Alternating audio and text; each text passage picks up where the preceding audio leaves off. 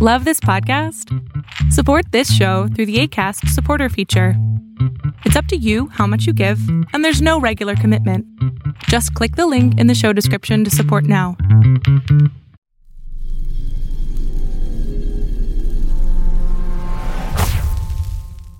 Welcome back to This is Chasyn Rance.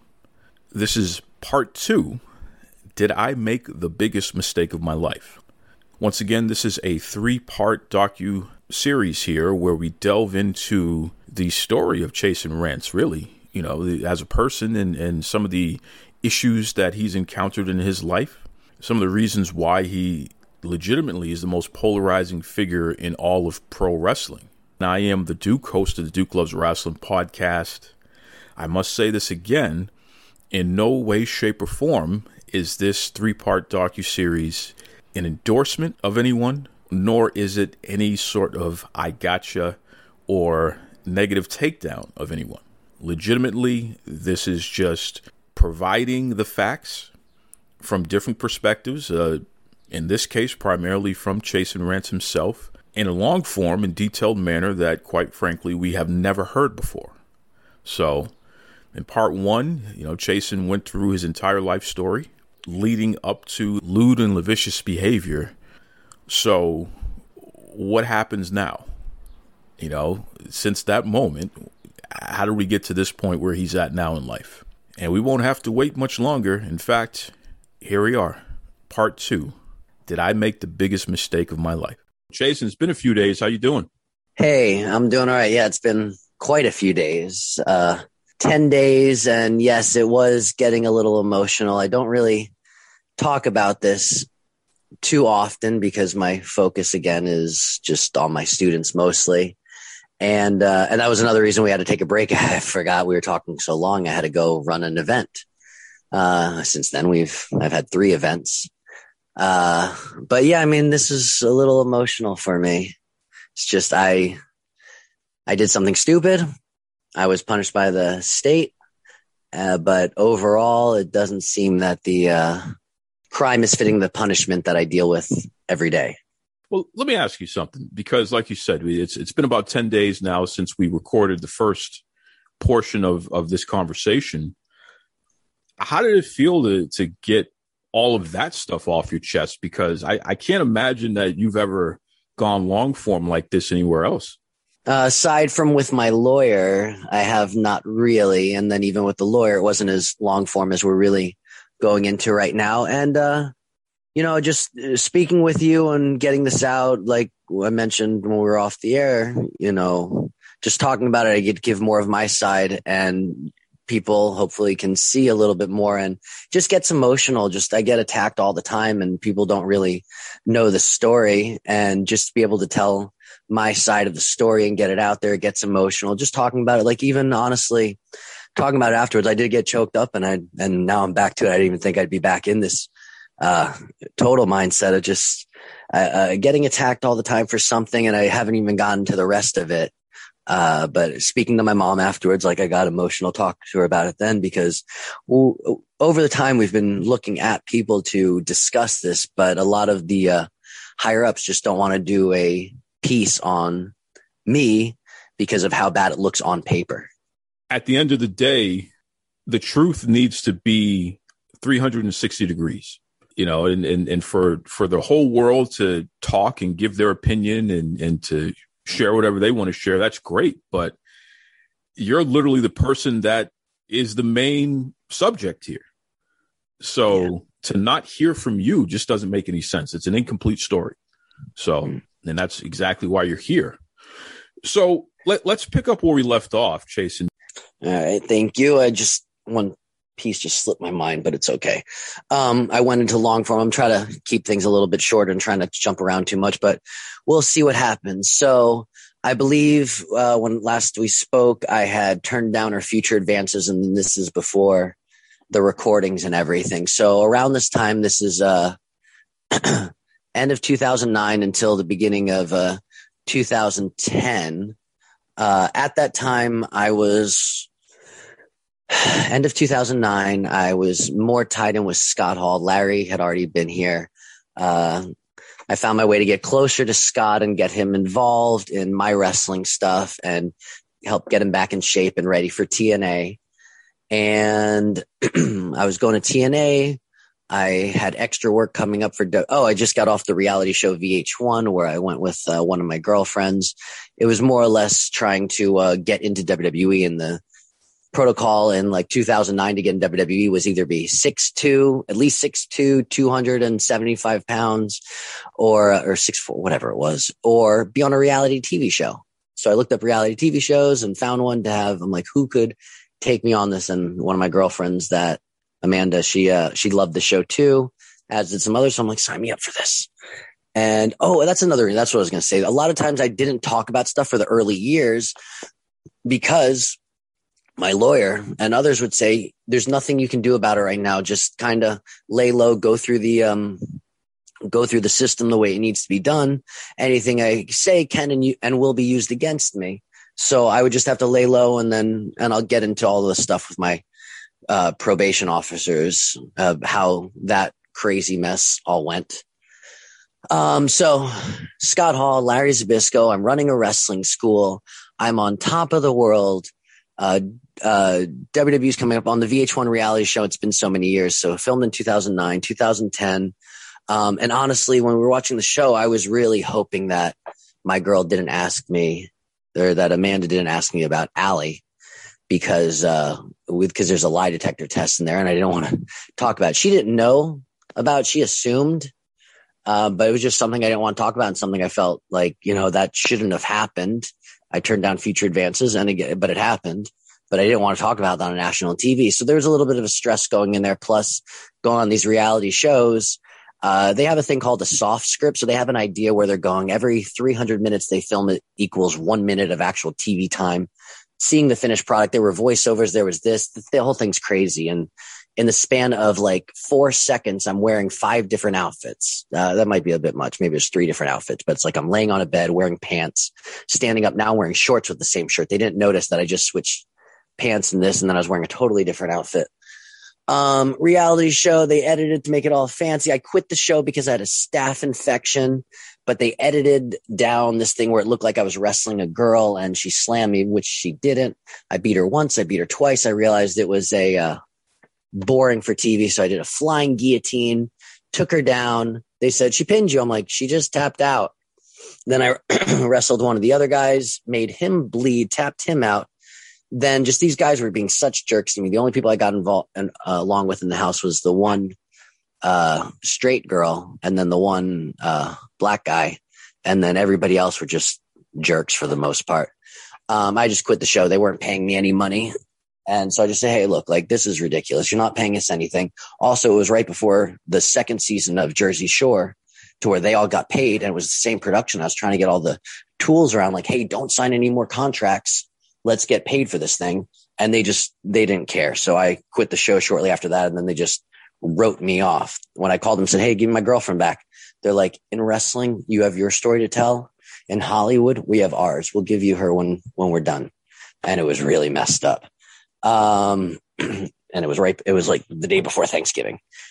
Anyway, so I'm on reality shows. I'm in, I'm backstage at TNA every show. They asked me to be part of the show and Scott told them if they don't have a main event role for me, don't even think about it. Plus my reality show is getting better ratings than TNA.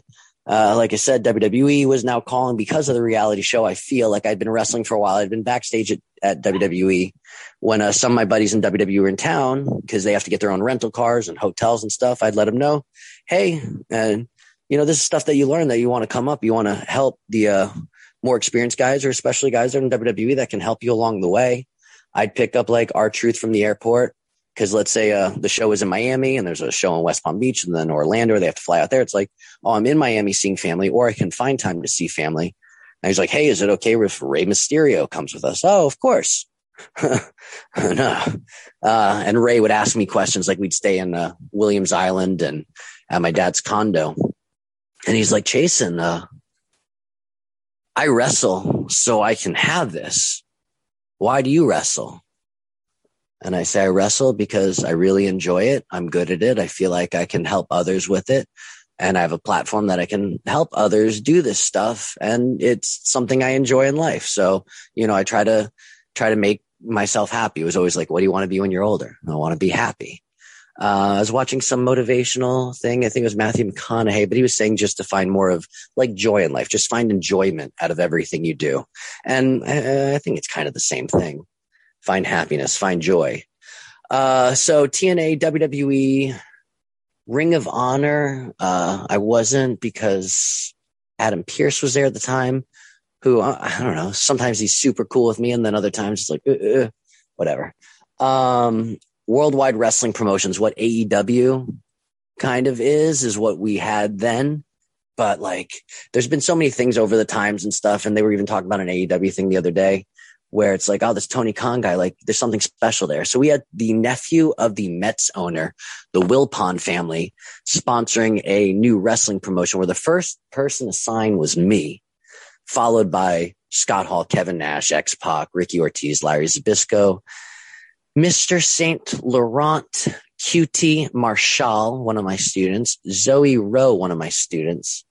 Um, QT, he was uh, initially trained by the Monster Factory and then went to the Dudleys, but then they kind of mm, did something that he wasn't too happy about and then came to me and then started going over stuff and like psychology. And he was just so impressed by the way I could do stuff. And that's someone that I helped open the school and I've helped others in AEW and other places open schools. And there'd be more team vision dojos around because of the heat surrounding me that opens up sometimes that maybe the TV dojo in Clearwater becomes the side dojo, but whatever. Um, WWP, TNA, WWE, um, like, and, uh, there is a party for the winner of Tool Academy. I quit on the first episode. They weren't paying me, got out of there. When the show was over, the girl from the show was like, it was such crap. Oh my God. I was there. She was there for a month and like maybe won a couple challenges. So maybe came out of there with a thousand dollars. And I told them that I can't be here for this long if you're not going to take care of me. Oh, there was also problems with the food because I don't eat red meat or pig and they just, wouldn't get certain things to uh, meet my dietary needs. Not trying to be like a diva or anything like that, but just I don't eat these other things.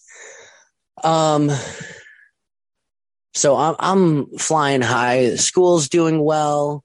Um, like the top unsigned guy, even though I just signed a contract with uh, Worldwide Wrestling Promotions during this uh, for I guess six figures over the two year contract, but it, it was like high, high, high it was really nice, but it didn't pan out. There was money that was put into a pay per view and things, but the things fell apart and some stuff that I noticed early on. And I told Saint Laurent, I told others, I said, I think this person's doing this and that's happening there. They're like, no, no, no, no, no. And months later, they're like, Jason, you were right. I'm like, yeah. Um, so Jacob won Tool Academy, where it looked like he would have been kicked out on everything, but and he even talked about his things like, yeah, you know, Chasyn left and this happened and that happened. And I think they really did have me pegged to win the thing. Uh, they were hinting some stuff, but they could be doing that to everybody. Um, there's a party. The other guy in Orlando won, but it was people from all over the country. Um, I still talk to Genevicia, the girl. She's in Las Vegas. Um, so Amanda and I decided to drop in on the uh, party downtown. And man, the Jacob guy was so introverted and stuff. And he was a jerk on the show. And I, that's the one who like I threatened to almost kill his life just because they were such jerks and I needed to get out of there. My closing line for the show is I'm chasing not cocky rants and the Tool Academy never stood a chance.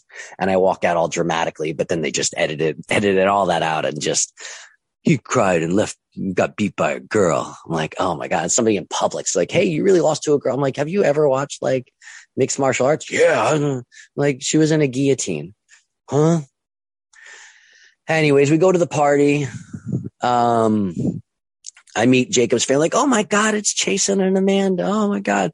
Um, while I was only on the one episode, they still featured me on other things. And I was, I took over the show because no, it was all people that were green to, uh, being on TV and then the producers on reality shows can't talk too much at times. So sometimes I started taking over and being director and telling people when to say their lines and when to say this. And they actually split the group up at times because, uh, they had the producer go with one group and they had me lead another group as far as teaching them like how to throw out lines, where the camera is and things like that. Um, and then actually the same thing happened shortly after there for uh, Tough Enough because I had some students that were calling me like, Hey, apparently you're the liaison for Florida. I'm like, well, I'm not getting paid for this, but they know my background. And so it was just funny that people were reaching out for me for the tough enough stuff, just how to film the things. And this is in between the legal stuff. Um, because I told them, I said, I might be in court for tough enough. Uh, so we go to the party. Uh, Jacob was just in his phone. The family's all excited. We're being taken care of. We're taking care of VIP, everything. I'm, uh, you know, I'm happy. I'm, uh, 27 now and I'm on reality TV shows, local celebrity. Everything's going good. And I kind of have my choice of where I want to go. And actually, even at the time though, like I don't feel like I was as good as I got later. Like getting more like Larry, I learned a lot from him, but Scott, like he got on me a lot on certain things and really helped me. Um, and a lot of the other ones did. And I think I forgot to mention Konnan was another one that I learned a lot from and Terry Taylor over at TNA. Just always try to sit under the learning tree there. I got a lot from there. So I was always progressively learning, but 2010, I get my legs cut off and I continue to get better. And now I feel like I'm like on a decline, but I'm still work harder than most, um, and still wrestling. But so we have the party. We get to Amanda's house and uh, I wake up in the morning to a phone call and I'm not home. Amanda lives down the road from me. And uh, I get a phone call and it's Allie and she says, I'm telling my dad. And I'm just waking up, not sure what's going on. And I'm like, huh? What? I'm telling my, anyways, uh, I told him, man, I'm like, hey, I got to get out of here. I remember walking outside and talking on the phone. I'm like, what are you talking about? She's like, I'm going to tell my dad what happened and stuff. So I don't know what's going on. I know that she's talking. I'm like, why would you do that? Because at the time, um, she was coming to Florida, to Orlando with her mom and stepdad, and Phil, her father, my grandmother's boyfriend, was coming up to Orlando and we were all supposed to the five of us go out and meet or not meet but go and eat. I have never met the mother. I never met the stepdad at this time. And i was like okay this is going to be interesting because while like i dated these other girls and um uh, the first fiance had been like out of the picture and i was just kind of like whatever right i'm freaking this is how i do my stuff. I'm traveling all the time and doing this. The girls that i date know that i'm promiscuous but this is the girl that we've talked about a future. She's very bright. Um, uh, she's a beautiful girl. She's mature. So we thought, um, and all right, I'm going to go meet my future uh, mother-in-law. That that was the mindset I had going into it, honestly, because uh, uh, my high school sweetheart, we're done, and I just thought like, oh, you know, uh, hey, this could work out. Like I said, uh, 35, 25, that could work. She's got a a great acting career going on, good, great wrestling career for me, which was the plan. Like, okay. Um, so that's what I thought was going on. But she calls me, tells me this stuff. Like I'm telling my dad, and I'm like, what? We ended up being on the phone for about like 20 minutes or so. She hung up a couple times, getting upset, crying. And then I tried calling back and she wouldn't answer. And she would only call me. Um, we're going back and forth about the thing. And I'm like, what are you talking about? She's saying something like, "Oh, you did this." Uh, I don't. I. I mean, the. I think the phone conversations are public record, and I know I've had people listen to them before. I don't like to listen to it, um, but I've read the transcripts and everything. It was just kind of like she was trying to tell a nicer side for her mom because her mom didn't realize that she had multiple sex partners and um, just how she can act at times and other things. And I'm like, no, I, I turned you down that time. No, that, that didn't happen. I have no idea I'm being recorded by the cops. Um, I get home and, uh, I told M St. Laurent, I said, I think I might have been recorded. He's like, what? I'm like, I was on the phone with Allie. He's like, oh, well, you know, just don't talk about it anymore. And, uh, I'm upstairs and there's a knock on the door.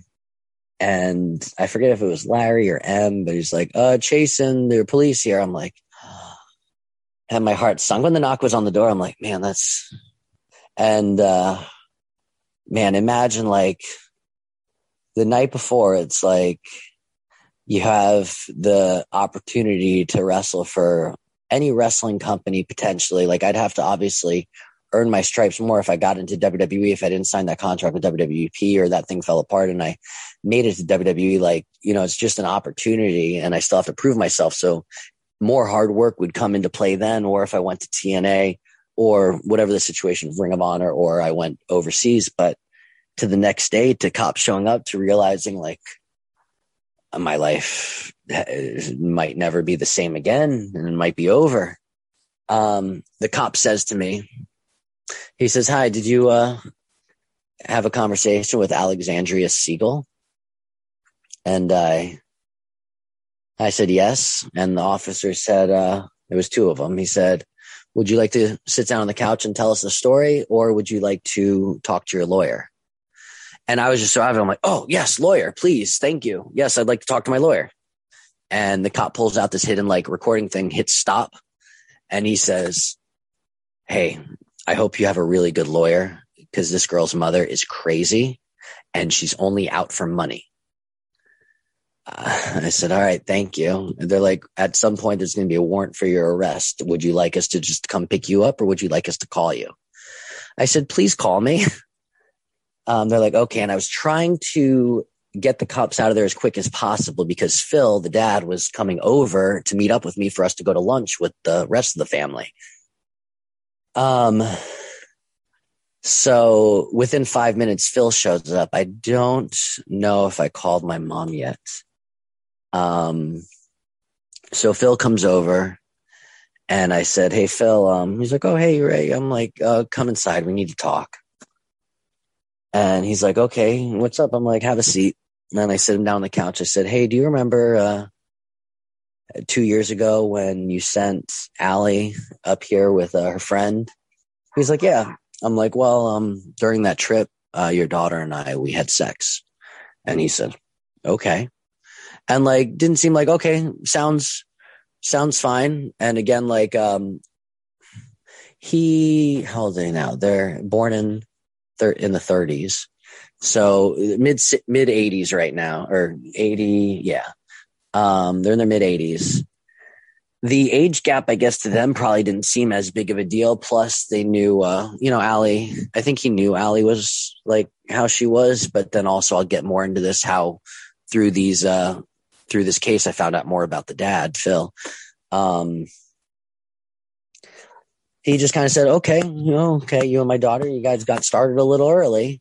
I said, well, this is what's going on now. And I told him about the recording and the cops. He's like, what? And he starts trying to call his ex-wife, like, what are you doing? What are you doing? Um, she's not answering his calls. Uh, he calls his daughter.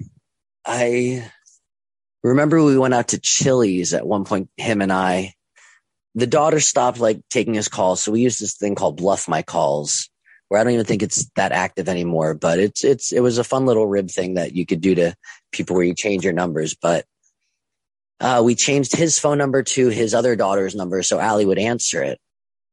Uh, through this whole process in this day, everything's kind of a blur when everything happened. But, uh, Allie lied to her mom. Her mom lied to her there's a bunch of things I just want to try to get whatever it'll all come out. Um, her mother found Allie's diary months before or something that talked about us having a relationship. And she, the mother wasn't getting money from the father for, for child support. And because I had a nice car, because even though like, uh, you know, we'd seem like we're doing better than most. And I think my family was doing better than, you know, the majority. There's a lot of, you know, there's a lot of poor people in the world. Um, they do, you know, we get by and there's just, like I've mentioned in our previous conversation, just, you know, I don't really think money's real. There's always ways to manipulate the stuff and whether you need a home or you need this. Um, and there's people out there that can help.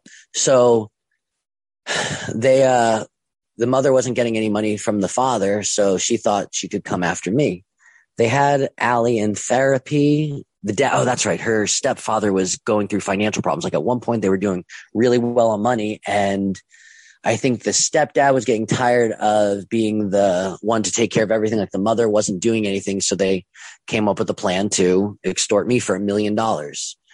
Uh, and they never even came to me first. They just went to the police station. So they went to the police station and they said, Hey, uh, the whole process, the cop told me this, that they were just trying to get money. They said, Hey, how do we do this? And they, the cops, the police told them that it's, this is a criminal charge. Um, so they have to go through the crimes first before they could do um uh the other stuff before it's the uh, and I'm sorry I'm blanking right now. Anyways, um so the criminal before they could do the other one where she could try to sue me for a million dollars. Uh so just had to go through the whole process to get me in trouble so they could eventually try to come after me for the money. through that also um Allie found oh her mother convinced Allie that I was in trouble already for sleeping with a young girl in Florida, which was not true at all she lied to Allie saying I had a relationship with another young girl in Florida, which Allie knew about my relationships with the girls that I had been seeing and I hadn't lied to her about anything.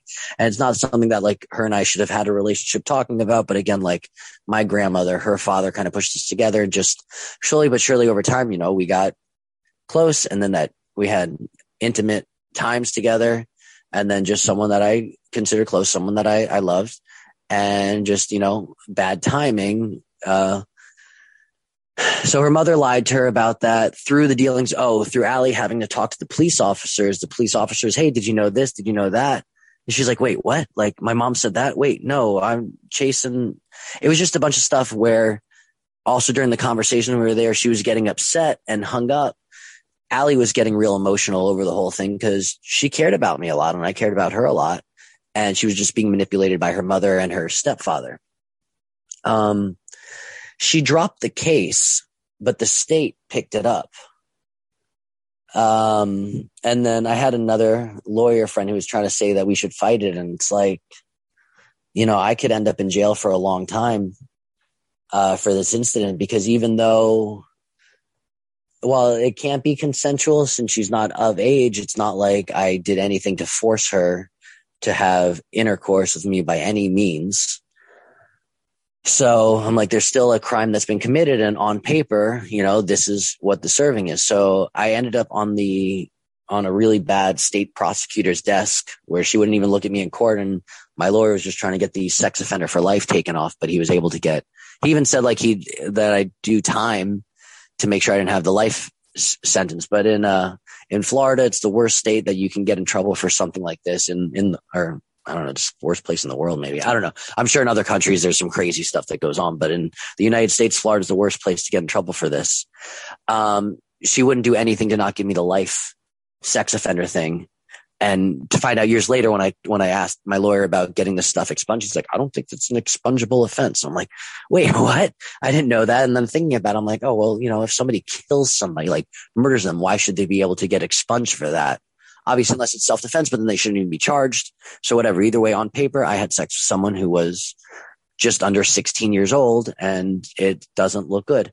Um, so through this, uh, I spoke to my mom while this was going on. I didn't tell my dad. I was so like uh, terrified of my father for doing something stupid like this, even though like he knows because like my family weren't like, hey, like she's always kind of throwing herself. Uh, I uh we whatever I'll, I'll say judges and lawyers names. Um, Mark Bleckman, who is now a judge in Central Florida, who's went to grade school or high school whatever with my mom. Uh, we got in touch with Mark and Mark Bleckman said, Hey, this is the lawyer I would send my kids to. Chasyn, I, I, I feel like you're, you know, like one of my kids. I can't represent you. It would just be too emotional. So here's uh, Warren Lindsay. Um, Warren Lindsay was awesome. He had been practicing in Florida for I think more than 20 years or so. Then kind of looks like uh, uh, George W. Bush, and just very well spoken man, very nice, very uh, you know wanting very and and Matt Perry, who was his assistant, who, you know, we'll get into this, my other legal problem, my DUI that I got years later when a lot was going on. uh, and this is more recent. Uh, Matt Perry kind of took over on that one, and he over the years had become more like Warren. And I'm like, oh, that's he he trained him really well. Um, so uh, Warren Lindsay, we went to court. We had to go through a lot of things. Court got pushed for like almost a year, and we were hoping at one point it might just be dropped because there just wasn't that much there. The girl didn't want to fight. It was just a state. And it was this one woman who had like the scales of justice tattooed on her ankle and would not look at me in court. Um, so 2010, the reality show started airing in February 2000 on February 14th, where I was at backstage at TNA talking with WWE, I think shortly thereafter, because I was just on the reality show and they called me for a match in May. Um, Dixie Carter's walking by and I'm in the locker room. It's me, Sting, and Kurt Angle. Um, Kurt's putting me over to Dixie saying like, you got a hell of a heel right here. And all they want to talk about like, oh, do you want to be with Orlando Jordan? I'm like, no, I'm a straight guy on a show that gets more viewers than Impact. So please. And Scott told them the same. Um, I was doing that uh, WWE. Oh, so when WWE called me, I think they called me and then the stuff happened. Maybe it happened in April. April might make sense. Maybe March, end of March, beginning of April. April sounds more like it because if the show aired February 14th, and I think there might have been 10 episodes, that would bring us to April. And it was right after the party when he won. So yeah, we're in April. So April, school's going good. I'm doing well but then all this stuff happens. I'm still at TNA, but I give Scott the heads up. Hey, this incident happened two years ago. At some point, if this hits the news and things happen with it, we're going to have to figure out a change because I was taking Scott and X Pac to TNA all the time um, at TNA. So I left TNA in 07 when Vince Russo came in. I was just, um, I tell my students, I'm like, there's so much more you could be doing. There's so much. You guys don't do what I did to get the notoriety. Um, I made sure that all my classes never conflicted with TNA. So I'd always be able to get to TNA, which was filming right down the road at Universal. Um, I'd go there some days and I would always have my gear with me. Like, Hey, Chase, you know, you're wrestling today. I said, no, I don't know, but thank you. I have my gear. Um, and then Court Bauer, uh, Courtney would tell me, uh, Hey, don't do too many jobs. Can't get you a job here. Um, so then I would do the LAX stuff and everything. But anyways, in 07, I went to, uh, went to Ring of Honor, 09. I don't know how I just jumped around to that. Anyways, oh, oh yeah, 07, when Vince Russo came in, they started having uh, people that weren't under contract not being able to be backstage. So I come back at the beginning of, at the end of 09 to get Scott in there with Hulk Hogan and stuff. Um, meeting Bischoff and Hervey, but I had been doing other stuff with the midget wrestling things with them. Or right after that, I'd done that. Um,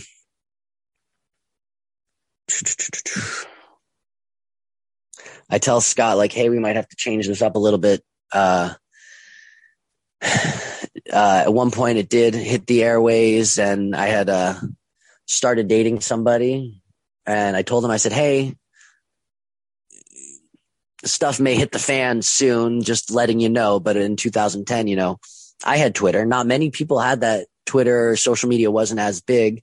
And until years later with the Kenny Omega thing, it wasn't that out there, I guess, or just, I don't know, just the fan base or what, or just it became more broad. So I get a call from my lawyer, and this is June or July 2010 I think the very end of June. And he says, Hey, there's a warrant out for your arrest. So turn yourself in in two weeks. And in the meantime, just, uh, stay out of Orange County, just get out of town. And it's nothing like he was, um, trying to tell me to run or anything like that. He just wanted me to turn myself in on this exact Sunday so I could see the judge in the morning and get out of there again, the police told me that they would call me when there was a warrant. So my lawyer, he's just on top of everything. Um, I asked my lawyer if I should still do the wrestling matches I have coming up, and he said no. And this is one of the few times that uh, I didn't listen to my lawyer because they were out of county. So I didn't think that there'd be a chance of me being arrested. And I think I spoke to somebody else. They're like, yeah, you can't get arrested if you're in another county. I said, okay, thank you. Um, so Larry Zbyszko and I, we wrestled some of my students up in Macclenny, Florida. And I felt like these were potentially my like farewell stuff. I just, uh, this is uh, the beginning of July. Two months before that, I wrestled for WWE. I did a dark match, me and another guy against Kurt Hawkins and Lance Hoyt, Vance Archer. Um, and Lance was like, Hey, see, we finally get to wrestle each other. We thought we'd wrestle in TNA and it never happened. And then it happens in WWE. Um, so I do the match in Macclenny. I do my last match in Altamonte Springs here. And uh, I had a bit of a promo beforehand. So if you look on YouTube, you see Chasyn Rance versus Biff Slater, who uh, we do. I do a promo on the thing, and it's kind of like a farewell thing if you if you knew, but nobody really knew. And uh, I do the match with Biff, and then the next day I turn myself in. I go to the police station um, and say, "Hey, uh, my name's and Rance. There's a warrant out for my arrest. I'm here to turn myself in." And uh, they look through the records. They're like, "There's no, there's no warrant for your arrest." I said, "Oh, okay." So I called my lawyer, and I said, "Hey, uh, Warren, uh, there's no warrant." I'm like, "What should I do?" He's like, "Get out of there." I'm like, "Oh, okay." He's like, "Get in your car and go." So I'm like, "Okay, cool." So I end up going to uh, have sushi with Saint Laurent. I'm like, "Ooh, yeah." There's no warrant. Maybe everything got dropped. I'm all excited, and uh, take him to, uh, at the time I wasn't eating too much that day because I really didn't want to have to go to the bathroom in the uh, holding area. Um, so we go to uh, a sushi place. We're about to get hibachi and I get a phone call and my phone rings all the time because, you know, I'm a trainer. I'm a promoter. I have friends. Um, I didn't recognize the number. I'm like, I don't want to answer it. It's probably the police. They're like, uh, it could be a student either way. I need to answer because I just don't want anybody coming up. And uh, it's the police. It's probably about six. And they're like, hey, we found your warrant.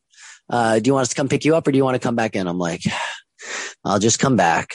So I told them to cancel whatever extra food because I don't want soy sauce or anything like that to mess with my stomach. Um, driving back, I check in. Uh, when I check in, there I get questioned nonstop by people there, and my lawyer and family said, just don't say anything, people, because the people inside, like the other prisoners, uh, they hear that you had sex with a minor, and they're just, you know, potentially going to attack you. And I'll tell a story about Nick Gage uh, as well, where the whole locker room had to defend me, and we were cool. But uh, so I'm in there just trying to get processed. I'm dressed nice because I know I have to see a judge and all the people around me, you know, people got arrested for whatever. They're like, everybody thought I was like dealing drugs. They're like, oh, you know, you're dressed nice. Oh, what happened to the club or what happened? Did you get taken out there? And I'd be getting questioned by like, why is there not a, why is there not a bond for you? Why is that? I'm like, uh, resisting arrest. Uh, they're like, no, no, there should still be this. I'm like, and I was just coming up with whatever excuse. One cop though, when he was booking me on the sides, like, hey, you know, are you okay? Like, what's going on?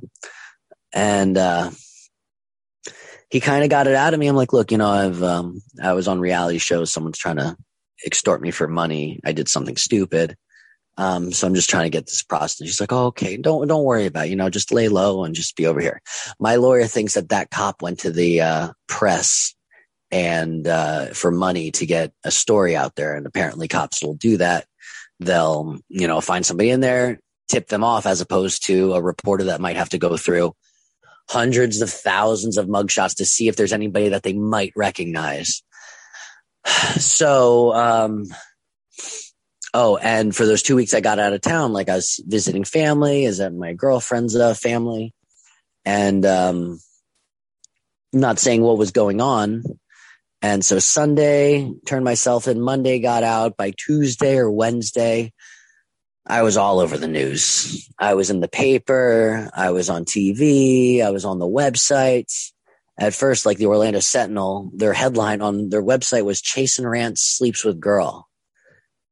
And it was like, what kind of headline is? They changed it eventually to like reality star has sex with minor or something like that.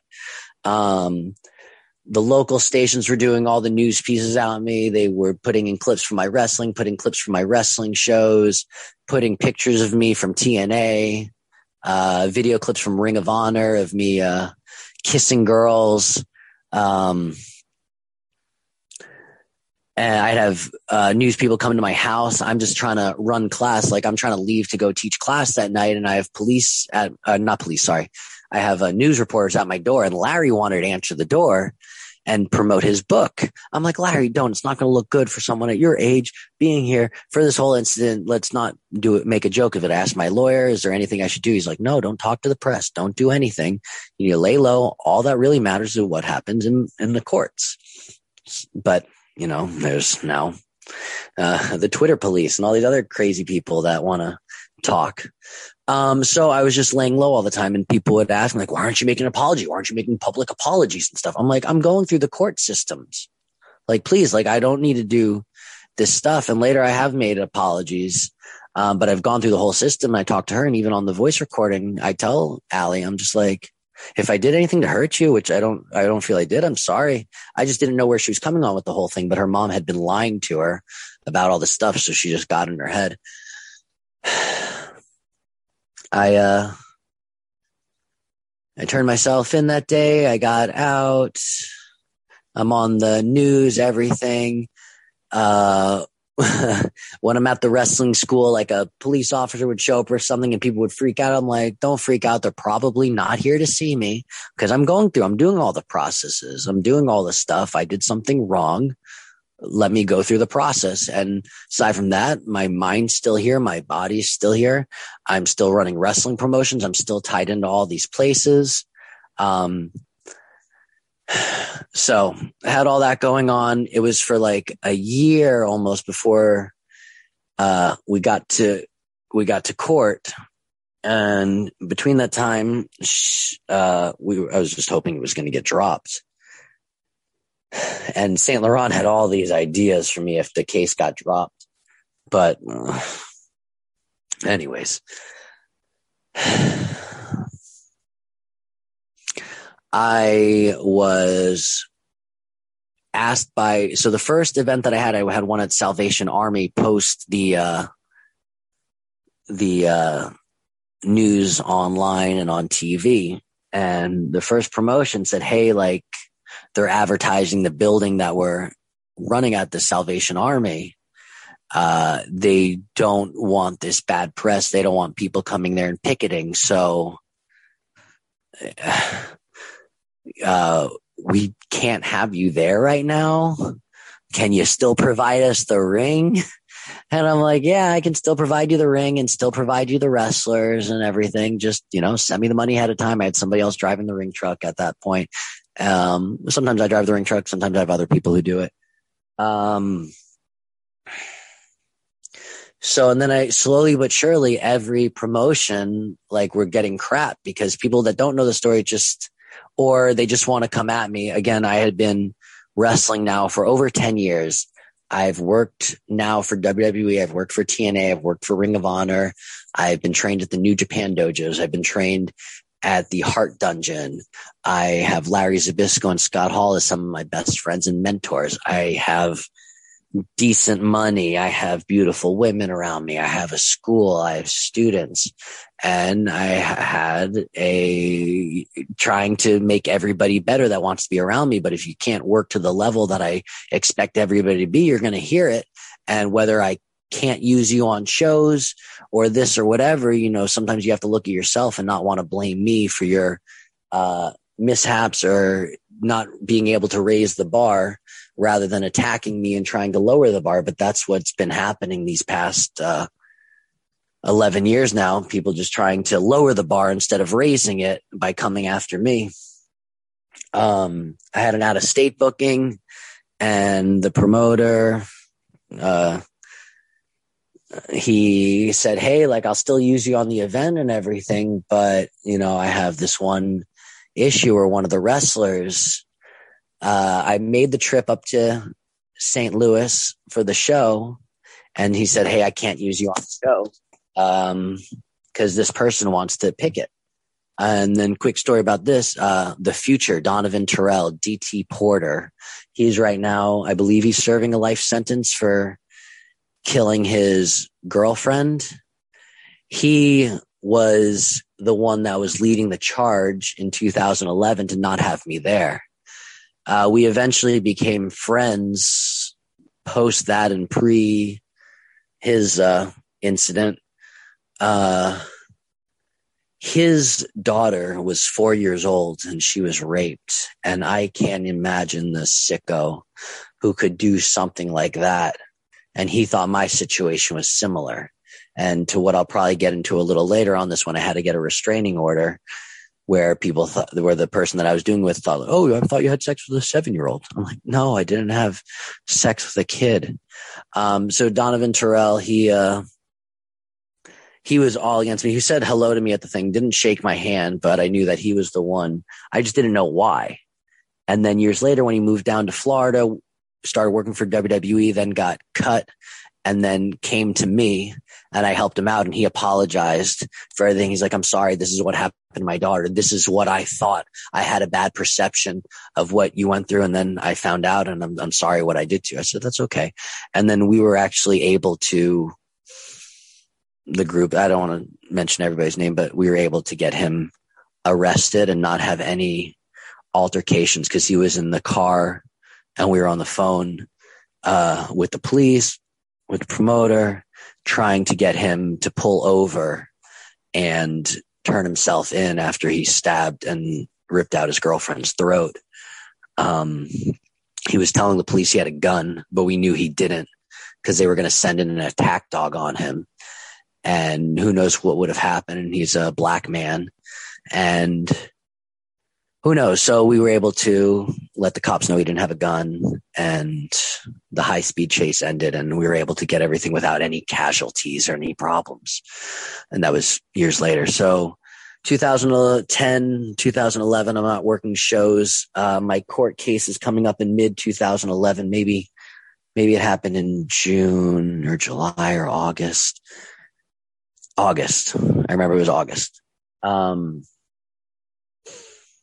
right a few months before my lawyer told me I can go wrestle, but do it under a mask. So I had different mask gimmicks. So some shows, they're like, oh, yes, Chasyn, we can have you back. So I ended up wrestling multiple times on shows under different mask stuff because not to toot my own horn, I'm pretty good. And I train all these people and I've gotten even better to where you have and I hate saying this for myself, but like others would say it, but a WWE level guy who can work with you and make your shows better, but not able to go to WWE because of these handcuffs I have uh, on me to uh, be there. So I can bring this to the shows. That's why people would continue to use me. And they knew that I was a good person. They knew the incidents and they, they knew what the situation was because they know me. I'd wrestle under one mask against one of the big guys and beat him. Then maybe I, then I'd put on another mask and lose to one of the girls to carry them through a match. Um, eventually I went to court, had to plead to, uh, two years of house arrest, followed by seven years of probation, no jail time. And I have to register as a sex offender uh, for my entire life where I'll have to check in twice a year on my birth month and on my uh, half year birthday month. So March and September. So I did the court. I did the court. I went to court, took my sentence. I never had to go on the stand. The girl never had to be brought in because again, she dropped it and it was just a state and I was taking a plea deal some of the stuff I didn't realize I was agreeing to. I'm like, wait a minute, I didn't see on one of the pages at the very top under the clipboard it said I wasn't allowed to use the computer or internet. I'm like, but I make all the programs, I do all the promoting. I'm like, like one stop shop, promoter, trainer, everything. I need the computer. Um, I go, I, oh, and I didn't even mention this between talking to the cops and talking to my mom. And I'd asked my mom, I said, what should I do? Is my life over? Should I just jump in the pool and just stay there, uh, face down, not just hang out there and getting a long tan? And mom's like, don't do anything stupid. Um, and I don't think I've ever really been at that point that others have been where they've wanted to kill themselves. Cause I try to think about just the people around me, the people that love me, the people that I love, not knowing what is in our afterlife and not knowing what the future holds and to an, a crazy extreme to where are we in the matrix? Are we not? And that, that's a little out there, but why am I going to take, uh, mother nature, God, whatever it is, a gift that they gave me of life and take it away because of a mistake that I made that I can work through and try to persevere past. So and then also eventually I told my dad and he was just furious that I didn't tell him right away. And I guess I'll, I'll jump back a little bit before going through all the legal stuff. I had to, uh, I went to South Florida. I met with my mom and dad. And again, how I mentioned before, well, positive I did, and that they're divorced. They got divorced when I was five or six and we were going through other financial problems and uh, you know they're always real supportive for their for me or my my brother Ashton when something happens, whether they fight or um, whatever the situations that will keep them apart, they'll come together for their kids. So I remember going into a we went to the Aventura Mall and we went to a sushi place to go sit down and eat and discuss everything. And you know, my parents were really mad at me, but they gave me like loving, endearing hugs and just letting me know everything's going to be okay. Um, and I still, you know, I don't know. I don't have kids, so I still feel like a kid and I'm a kid at heart. And same thing like Larry, like he's always here and he's, you know, older now. He's, he'll be 70 this year. And he says he still feels like a kid. And that's how like my mentality is. Um, you know, I have lots of responsibilities. I have lots of bills to pay and I have lots of people I take care of. But, you know, and I see other adults, you know, hey, we just want to be kids. Um, so we try to live life like that, like have fun. Uh, my parents, very endearing, very hug, like loving and letting me know, like, you did something really stupid and you know you shouldn't have done this. So you were wrong. Let's, let's see what we can do to like salvage whatever we can. Um, and then there was even discussion because, um, you know, uh, we talked about like if, if she was my wife, if this would be a situation thing to where it's like, do Allie and I have to get married for this? And it wasn't something that was off the table, but the relationship between Allie, her father, and the mother had been so just destroyed between her not knowing who to trust, between her mom lying to her and the stepdad. And uh, through the whole process, I didn't know that Allie's father was a sex offender. So this was like all like, whoa, what the? My grandmother like put it, and I think I might have mentioned, put out the ad for a, a gay roommate, and he replied, and uh, just so there wasn't anything like that. My grandmother and grandfather had gotten back together and gotten divorced again after he got out of serving his uh, 12 and a half years. That was supposed to be 35 years that he got for a judge that had a tumor that died shortly after the sentencing. Again, that's the other story. Um, so through this whole situation, Warren Lindsay told me, uh, Hey, did you know that Phil is a sex offender? I said, what? And I have to call my grandmother like, Hey, did you know? She's like, yeah, I knew. It's like, no offense. Like, like, why don't you tell us you're bringing in a sex offender into our family? And she's saying it's not true what happened. He was a neurosurgeon, neurologist. Uh, he supposedly touched women while they were under, and they said, uh, um, I don't even know if I talked about this or not. I don't think I did with you. Um, that he was set up. So I don't know the situation, and I'm not going to say anything more past that because I wasn't there. But he lost his license. He's 20 years older than Allie's mother, so there was a big gap there. So all this stuff, it's like red flags, red flags everywhere. I would have known this stuff. I mean, I shouldn't have done what I did. But if I knew even all that, it's like, whoa, my eyes would have might have been a little bit more open when I was uh, drunk, having my girl like cheat on me and just being in a mess. Like maybe like, hey, don't forget her dad's a sex offender, 20 year gap in their age, and you're not supposed to be doing this. That would have been more of a red flag. and then just over time and stuff like i actually feel like he's been there for me he would never that was another reason why i couldn't really speak too much because he didn't want to he didn't want to speak out because of his legal situation and him trying to always lay low and hide. And I remember when I was younger, I asked Phil, uh, what party, when we were talking about, uh, voting, I asked him what party he was affiliated with. And he's like, Oh, I'm independent. I'll just vote for whomever. So he lied to me there instead of saying he had no rights, which I, I mean, I, I asked him, but I, I, I don't know. I guess it's something that he just hid, and it's not something that I hide with my stuff because it's so out there. sometimes I might not mention it, but the majority of the times I always mention it. And it's like I have sometimes I have like diarrhea of the mouth of it because it's something that's just taken such a toll on my life. I'm with my parents at the sushi place. Um, the marriage option. I said I'd I just said I'd marry Allie. I'd say um, we got along real well, and you know if that's what it would take, you know, and not that I was being forced into it because again she was a smart girl, a beautiful girl, and intelligent, uh, smart, intelligent, um, caring, and just like she, she was very talented as well. Um, but the whole thing was a whole mess. Uh, anyways, back to I get done with court. Um, my lawyer tells me to check myself in the next day. Um, I did. They uh, sit me down with my. I'm now on weekly house arrest. I have to check in every week. They're going to put an ankle monitor on me. I'm only allowed. I have to be at my home eight hours every night. I'm only allowed an X amount of time to be out. I have to fill out a schedule where I can only be out on these hours and I have to be back. Um, I have to have the ankle monitor. I put it on my left ankle because my right ankle has a. Um, I broke my ankle when I was working for Ring of Honor. This goofy wrestler that worked there that's such a a disturber that talks a lot about me for some reason. And then he just has his own issues. It's been in and out of wrestling, but it broke my ankle and something he shouldn't have done. But I put it on my left ankle.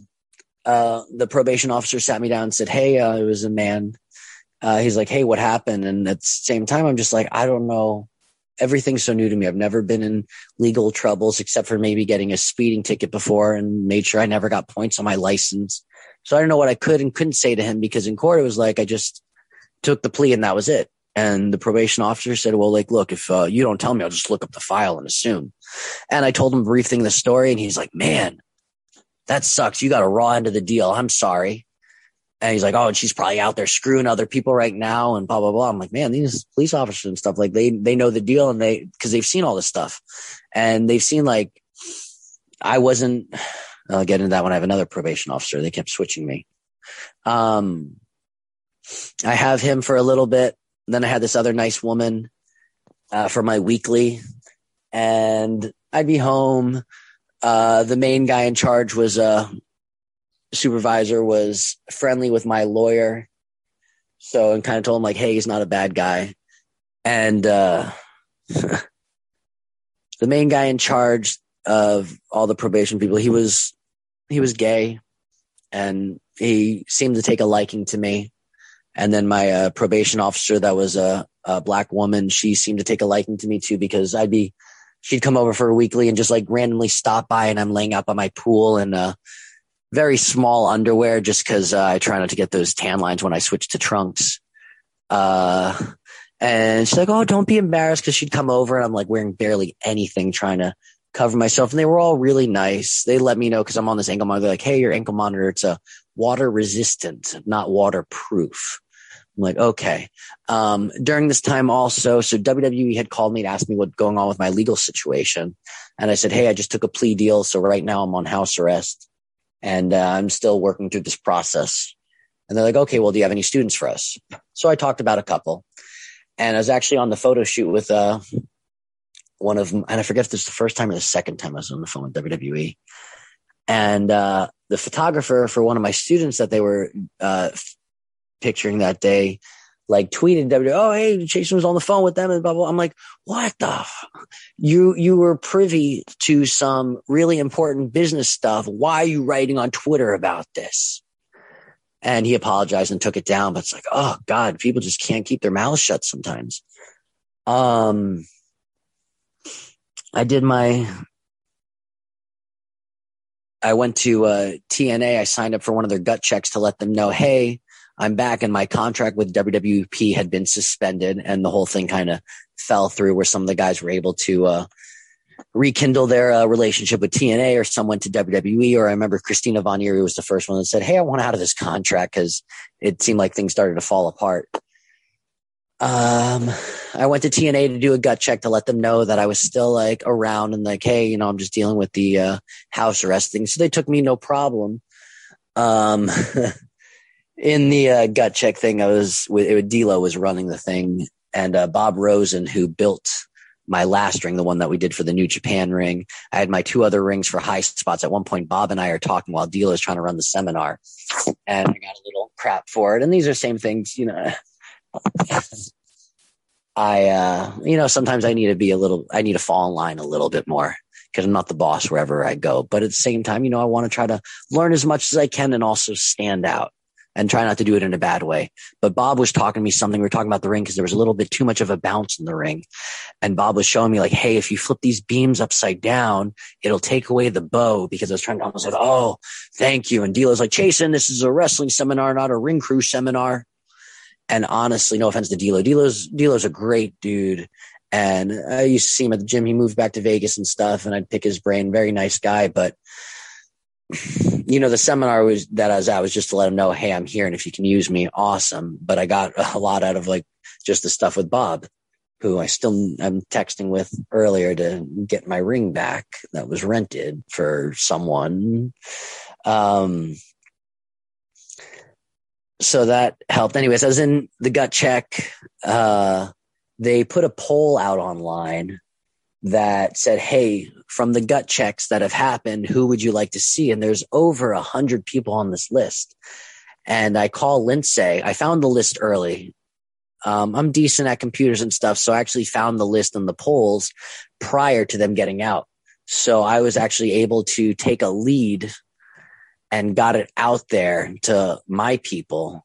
And then it started getting out there to the rest of the world that this poll was out there. And I was in the top three the whole time out of the hundreds of people that people wanted to see in TNA. And I, am pretty sure I was leading my section because I think there was maybe 12, 13 or 14 different polls. And I was like number one in mine. I called Lince Dorado and I said, Hey, Lince, or called him by his real name, Jose. I said, Hey, uh, there's this poll out there, but it's got your real name on it. He's like, what?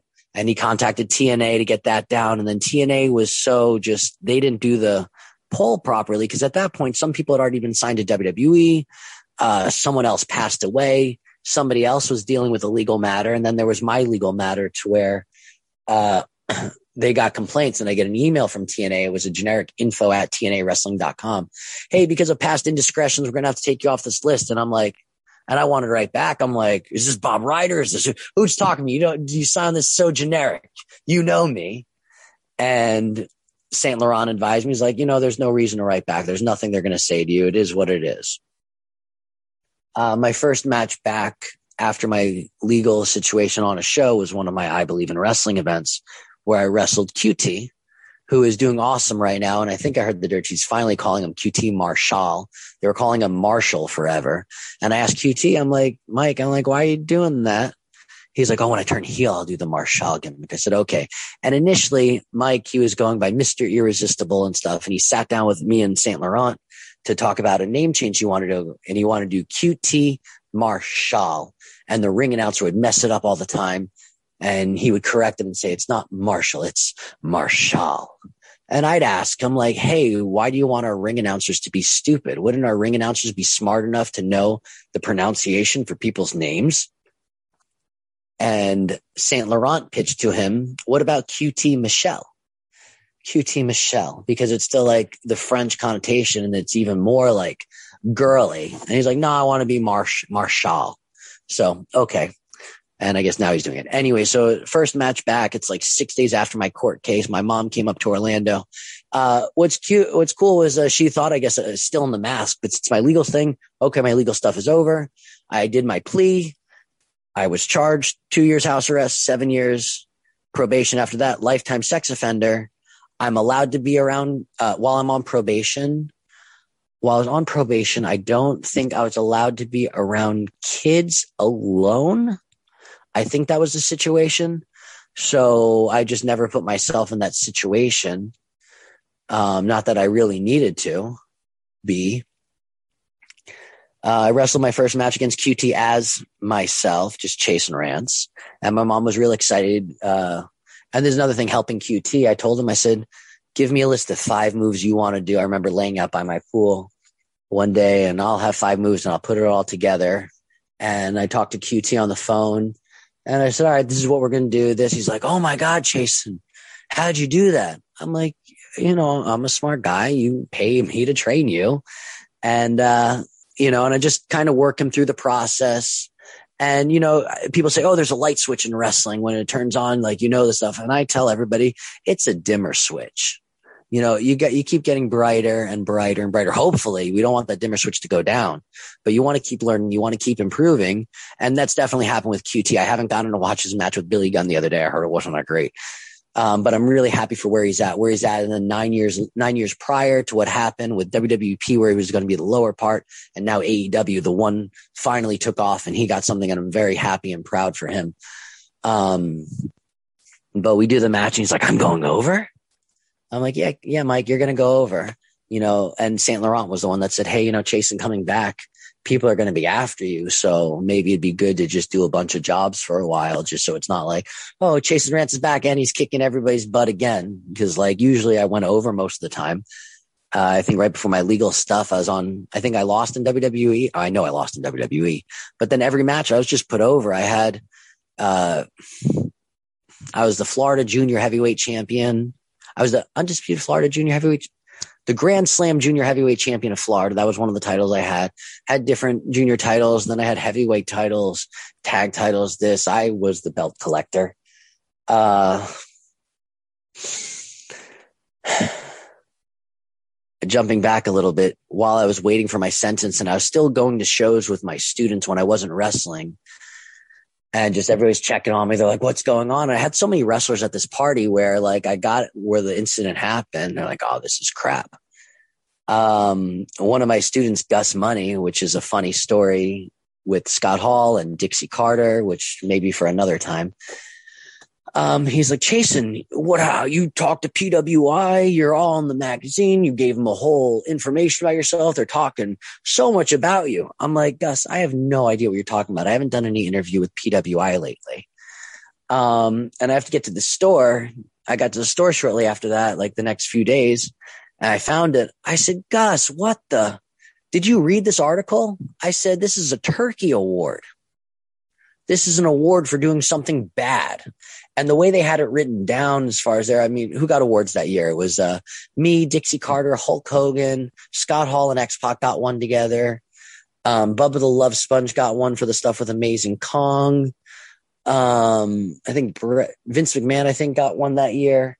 But then the write up in the article, like, was like, oh, these people are afraid, but what Chasyn did to this family. I'm like, oh, they don't know the story. And then there talked about Chasyn was the next guy. He's done work for WWE TNA. He signed to the unnamed company, which was WWP. To all this, but the forgiveness and blah blah blah. I'm like, this is not a good thing for them to be writing about me. But I actually, I got it printed and I I put it up in my school so people can see. And I show them the other stuff where PWI talks about me. I talk, show them where PWI ranked me in the top 500 from 03 to 2010. There's a gap in 11 and 12 where my legal stuff and not doing as much to 13 to 19 until this new age of whatever they're doing right now in PWI to where I was still ranked because I was still one of the top wrestlers in the world and still staying busy. I uh, started working on the shows more, still running shows. Uh, wasn't out of state as often as I had been before. Oh, yeah, I hadn't gotten out of state. So I'm on house arrest and I get booked in Tennessee for custom matches, which you might ask about those, the customized wrestling where I wrestle girls. And at that point, it had only been girls. And then after my legal stuff, I wrestle guys, but I never do anything bad. It's always clean. So these crazy things about, we're talked about chloroform, porn and people dressed in navy things and this that. I have nothing to do with any of that. I've rented my building before to people that have done weird stuff and i kind of tell them no nudity none of this none of that. And then chlor i never i guess i never mentioned chloroform when somebody dressed up like a naval officer. Anyways i don't do that anymore. I don't do those rentals. I've found other people that have other rings that i can send them there. Um so i get booked out of state and uh just through the process with my uh, weekly officers, everybody was really nice. They're like, all right, let's get you to court. Let's get this uh, thing cut off you. You're not, you're not a threat. You've turned yourself in whenever like the situation. Uh, we know the story now more, so we, we trust you. So I went to court. So after four and a half months, I got my ankle monitor cut off on what was supposed to be a two year sentence. And when it was cut off, I thought, okay, well, now I still have eight and a half more years to go or a little bit more. But actually my two years turned into four and a half. And then from there, I only had seven years to go. I said, okay, that's cool. And then hopefully after like three and a half, I'd be able to get off. Um, I get it cut off. And right when I, uh, get to, I was in Memphis. We, my girl and I, we are in Memphis and I get a phone call and it's Kevin Nash. And he's like, Hey, Chase, uh, want to go to Aruba? I said, Do I? Uh, he's like, Can I, can we bring you to Aruba? Can we use your ring? And how is Cody Hall doing? Because I was training Scott Hall's son. Um, was I training Tim yet? I, hmm, I think I was training Tim already, but he was newer at the time. Yeah. Tim hadn't started yet, I don't think. Um, I said, sure, that'd be awesome. Yeah, we can get the ring. He's like, can I pay you a lot of money? I said, you can pay me as much money as you want. Um, so that was awesome. So it's like, I, you know, life had been like, seemed like it was really down. So 2010, 2011 now, uh, if it was 11 court, then yeah, it was either the end of 2000, whenever I wrestled LT Falk in uh, Nashville. So whether that's 11, that might have been 12 actually. Um, I'm getting ready. I'm like, cool. I'm in, I'm on Beale Street having fun. I, um, I have to go meet with my new weekly officer real soon. I was able to go to court to court to, uh, get my privileges for my computer instated to be able to get all my stuff to do social media and everything. So I was able to go. I just had to go through the system. And after the first case, the, the first trial, not trial, but the plea deal I went through, um, the state prosecutor got uh, cycled to another section, which is what happened that what my lawyer was hoping for would happen before my case. Because then after that, I had a much easier state prosecutor that was saying, okay, he understood the situation. He would look me in the eye. He would talk. And then just, I got all the social media and stuff. They're just like, uh, oh, don't do this. I'm like, I don't want to do that. Um, just as far as they're like, oh, you can't have friends on, you can't have underage friends on Facebook. I'm like, no, thank you. I'm good. Um, but then Facebook took it down saying, Hey, uh, even though the court said you can have Facebook, we say no. I'm like, that's fine. I don't need Facebook. Um, I'm in Nashville. I'm in Memphis wrestling there. I'm coming back. Kevin Nash is going to use the ring. I meet my new probation officer and she wants to be like a mother who thinks all of her kids are really bad and she needs to teach them and she was just always giving me crap and saying like, "Oh, you can't do this. There's kids at that event." I'm like, "What?" I'm like, "I'm allowed to do that. This is this is the situation." Um, the next officer was a lot harder. She tried to be real mean and just realized like I was doing everything by the books. I was doing everything I had to do. And eventually she calmed down, but she was really, really strict compared to my weekly officers that were like cake. Um, anyways, after some time, uh, she had gotten she was she was she was on my side. She really not on my side but she just didn't attack me the way she was trying. She got to pay this you got to pay i'm like i've done all that i've done that. I'm i'm here you don't have to yell at me i'm a person. Yes i did something wrong i shouldn't have but i'm not one of this and then uh sometimes i would do stuff just to like jab back at them. Nothing bad but like for this one i brought in my girlfriend and uh she's like, Hey, you know, hey, can you please not bring her in here anymore? Like, cause people are staring at her in their minds. And I'm like, they're like, there's sex offenders in here. I'm like, what am I? And she's like, you're not like them. I'm like, thank you for seeing that. I won't have her come in anymore. And we were on a cool page. Um, after some time, she was going, they had her going out of her way to see me um, because I don't remember the exact situation and all, but they gave her just my zip code. And then sometimes she's like, oh, I came by at four in the morning. You weren't there. I was there. I live in a big house and my room is all the way on the far side from where the doorbell would ring to where when I knew she'd be coming over, I would sleep on the couch next to my door just to make sure she didn't think she could violate me for not being home when I was home. I did everything by the books. When I was on house arrest, I said, Hey, I have a show in Callahan, Florida, which is like one of the northest part of Florida. I'm like, Hey, I won't be back home until like 4 a.m. And they're like, Oh, we'll put you out till 6 a.m. okay, but then I need to leave my house before two because I need to have that eight hour window. So it was always just, I'm trying to do everything by the books to still run my business. Um, I'm a business guy, which I've mentioned, and I'm running my own business. I've, like I said, I've never had my own, I'm a, like a job working for anybody except summer camp counselor. And I was always just a business guy running my own stuff. So I have to do all my things. Um, and still I get continually attacked. Uh, we'll talk about that. Um, I'm on the monthly. I got over with the uh, probation officer and she would sign off on my stuff. And eventually they, she said, Hey, I'm going to switch you to somebody else and said, Oh, don't worry. Uh, they're, they're friends with a bunch of wrestlers. I'm like, Oh, great. This might be like people that I've been against. So before I got the new probation officer, this is 2012 or 13, 13, beginning of 2013. Um, I call the NWA representative of Florida and say, Hey, there's a show February 1st. And again, I don't have any notes in front of me. I don't have anything. I'm just throwing stuff off the top of my head. Remember, it's February 1st, 2013. And I called him about the, uh, NWA booking. And he said, Hey, no, uh, and this is Dante Brown. He said, Sal has you scheduled for FIP. And I'm like, no. And FIP is like tied in with Evolve, which used to be tied in Ring of Honor with Gabe Sapolsky. And I said, no, he doesn't have me booked on the show because during the whole process of the WWP thing, Gabe and Sal wanted in and we didn't get them in on the lower level. And discussing with Gabe, the idea was to have Gabe come in as a manager, an on screen role. And he didn't want to do that. But the idea would have been him with his own faction of his either his ECW or Ring of Honor type guys where he controls them, where he's not like a regular manager, but at the same time, kind of like a mix between Paul Heyman behind the scenes and Paul Heyman on the screen. Uh, but he wasn't really into it. And Sal and Gabe, we told them like, Hey, we were going to bring you in later. We just didn't have the ability on the ground floor. Um, so when I got in trouble, I think Sal kind of like laughed about it a little bit.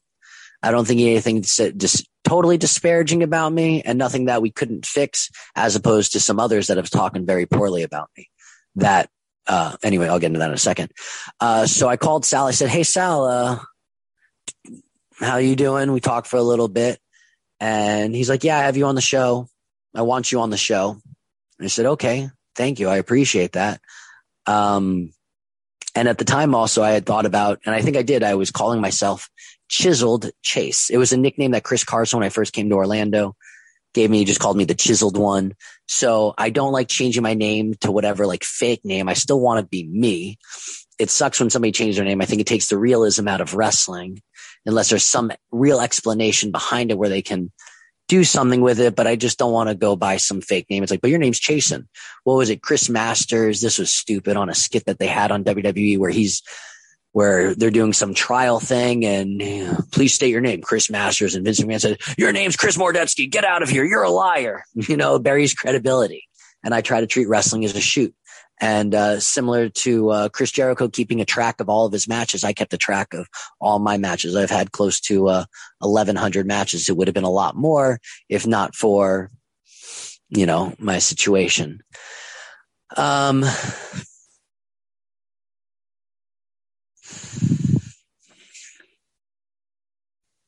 Sal said, I want you on the shows. I don't want you to be Chisel Chase. You're Chasyn Rance.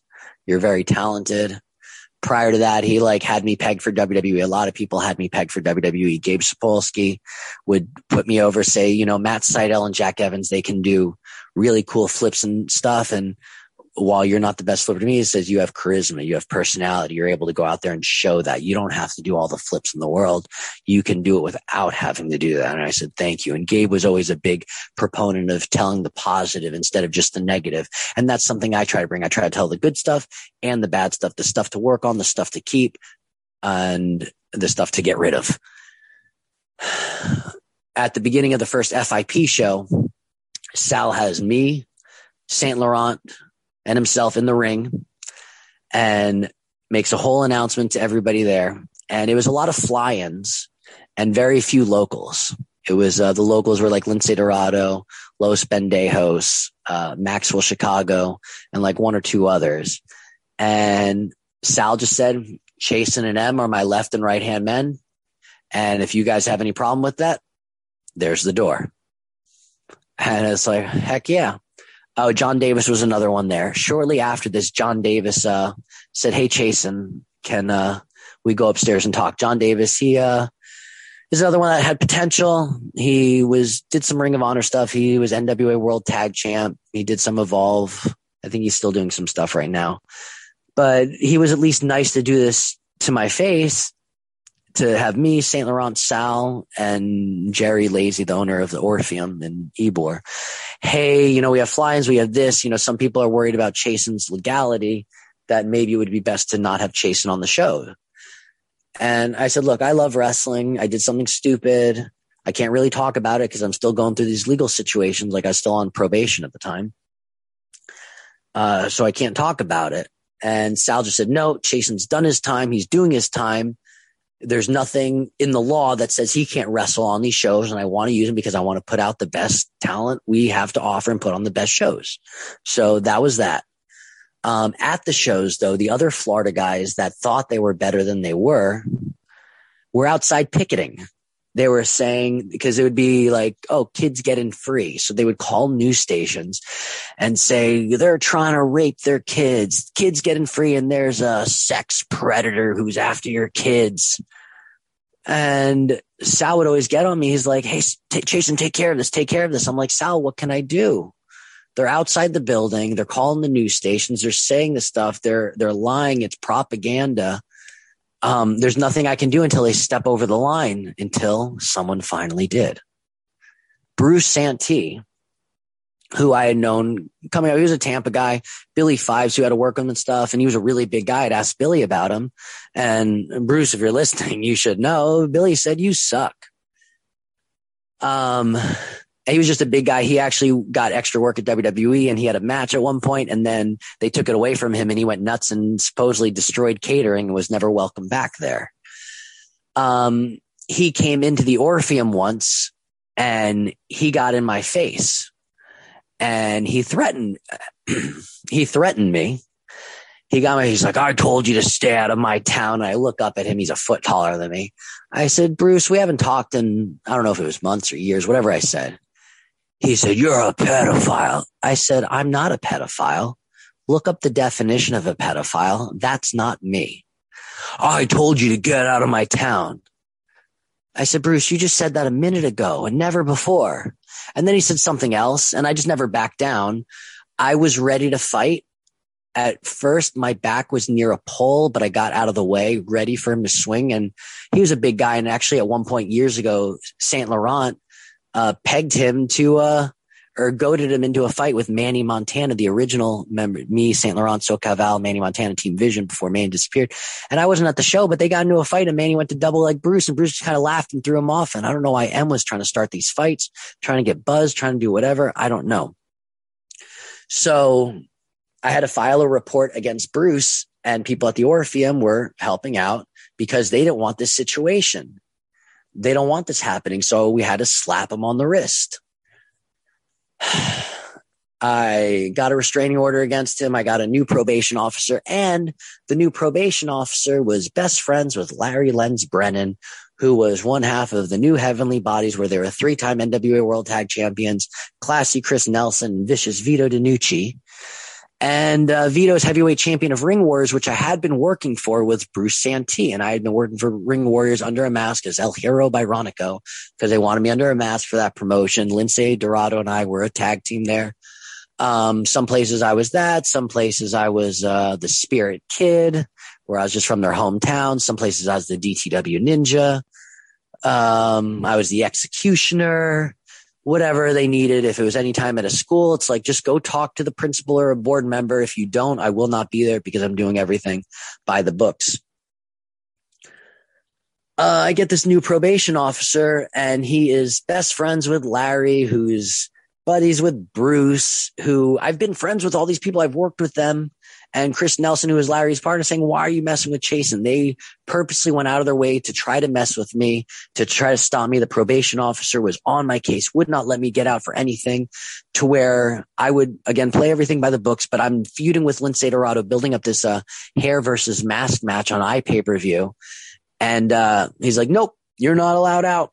And I have to call my old probation officer the one that I got over with that was weekly that was also mean. Like, hey, uh, I gotta get out of here. We gotta get. Uh, I think the ring was taken by one of my students there, but it's like I gotta, I gotta get there. Like, we got this pay per view, and I'm one of the featured matches. Um, she's like, let me talk to my supervisor, which wasn't the uh, the man that liked me, but somebody else, I believe. Um, and I also spoke to I think it was a woman as well, because I was talking to my probation officer supervisor. I said, Hi, I've been in your system now for close to two years. I've gone through everything. I've done everything I've had to do. I'm not sure what this holdup is with this new probation officer I've had. I've already had three. I've been working. I, have never had any issues. I've had no violations. Everything I've ever tested has been clean, but I think there's something and it might be something personal. So I'd like you to look into it. Um, then I call my old probation officer, kind of freaking out, letting because she knows more of the inside stuff, and I can show more personality and more emotion. Let her know like this is important. I got to get out of here. And she's like, check your email. I got my pass to leave. And I called Sal. I said, hey, I'm good to go. I'll be there. And it was like the 11th hour. And he's like, all right, good. Um, next thing coming up was uh, my mom was going to California for a wine trip and she needed help. And she would hire me. And then looking at all the uh, laws um, had I been to Vegas yet on this trip? I don't know if there's also a cauliflower alley club trip in here that happens. And this is all during my post house arrest during my probation. That's supposed to be seven years. Um, I, oh yeah, no, I'd already been to Vegas. So prior to Vegas or prior to California, and I had my weekly probation officer, the one that was kind of uh, not the nicest always. I she wanted a packet. She wanted an itinerary of everything that was going to be happening. So I had to make one up. I used Larry's uh, WrestleMania packet and then just formatted it for the Cauliflower Alley Club. So I wrote down everything that was happening. I wrote an index. I wrote all this, when everything's happening, what seminars I'm supposed to be at at this, at what time there's supposed to be a meet and greet. And I added asterisks to there, like, and we understand, Chasyn Rance, you have this legal situation. At this time, we ask you just to remain in the back so you don't have to have any altercations with any. Uh, so we just don't have to have any. I don't want to say altercations or incidents or whatever it is, just to uh, keep you in the back, just so you're not around any minors as part of your legal situation or however it was worded. And she's like, "Oh, this is great," highlighting things so everything was good on paper, and I had to do my own, you know, get all this paperwork done. Um, so I have the new probation officer. I'm texting with my mom while I'm in there, and the probation officer is telling me I can't go to California. Um, the paperwork in California to be a sex offender there, like you can't stay in the same place for more than four days. Um, so I was able to do it where we stayed two days in one place, three days in another place, two days in another place where I was constantly moving around through our trip, which was the case. So everything was legit and by the books. Um, I bring the itinerary to my probation officer. And he's like, oh, and he keeps trying to find every way to get me out of there. And eventually he says, well, you know what? I would let you go, but you have to go in front of a judge to uh, let you uh, travel outside the state and to fly on a plane. And I guess he didn't know about me. I said, oh, and I flipped the pages in his book and I pointed, and said, right there, permission to, permission to travel, um, by the judge. And I texted my mom, I'm like, I got him. I got him. Um, he's like, oh, so I was able to do it last second. Everything has just been crazy. So, and I had to leave right after there. I had to shoot down to Miami for us to fly to California. Um, during this time, I have a court case coming up with Bruce Santee where I have to go there to keep my restraining order, which I actually had no intentions of doing because I didn't care. And again, it was just to slap the guys on the wrist to say, Hey, Stop showing up to shows. Stop causing all this drama. Just because you guys aren't good enough to be on the shows doesn't mean you should try to destroy these shows. And that's a terrible mentality to have. And if the people around you just aren't that good and you feel like you are better and you can raise your stakes, whether you want to come to me to train or you can find a personal trainer to take you to the gym to make you better, or even find somebody else that might know more than you that probably knows more than you because there's plenty of people out there that knew more than them to get them better and not just try to attack the people that are doing better than them. I have the case coming up and my probation officer while I'm in California gets served. He's like, what is this? I said, and I had mentioned to him, I said, look, I'm not going through with this uh, restraining order. It was just a slap on the wrist. And when the court case came up, look, I'm in California. So when the, when the case happens, if I'm not there, it gets thrown out right away. He's calling me while I'm in California. He's like, I got this. I have to go into the courts. I'm supposed to go to my kid's baseball game. I said, please go to your kid's baseball game. Do not show up in court. If I am not there, there is no case. And this is, this is a lawyer paid for Bruce through Larry uh, Brennan, who is best friends with my probation officer. And my probation officer is so pissed and he's get, taking it out on me. I'm like, this is your friend. He's like, you put the restraining order. I said, yes, because I had to. And at one point I was actually, it was me, my girl, uh, Kenny King and MVP. This is outside of TNA. And so everybody's in TNA except for me. And I'm just like helping out with whatever I can. Um, we're, uh, he's like, he was like, Oh, your probation officer made you. I'm like, Oh, whatever. I'm just, I'm doing the process of what I got to do.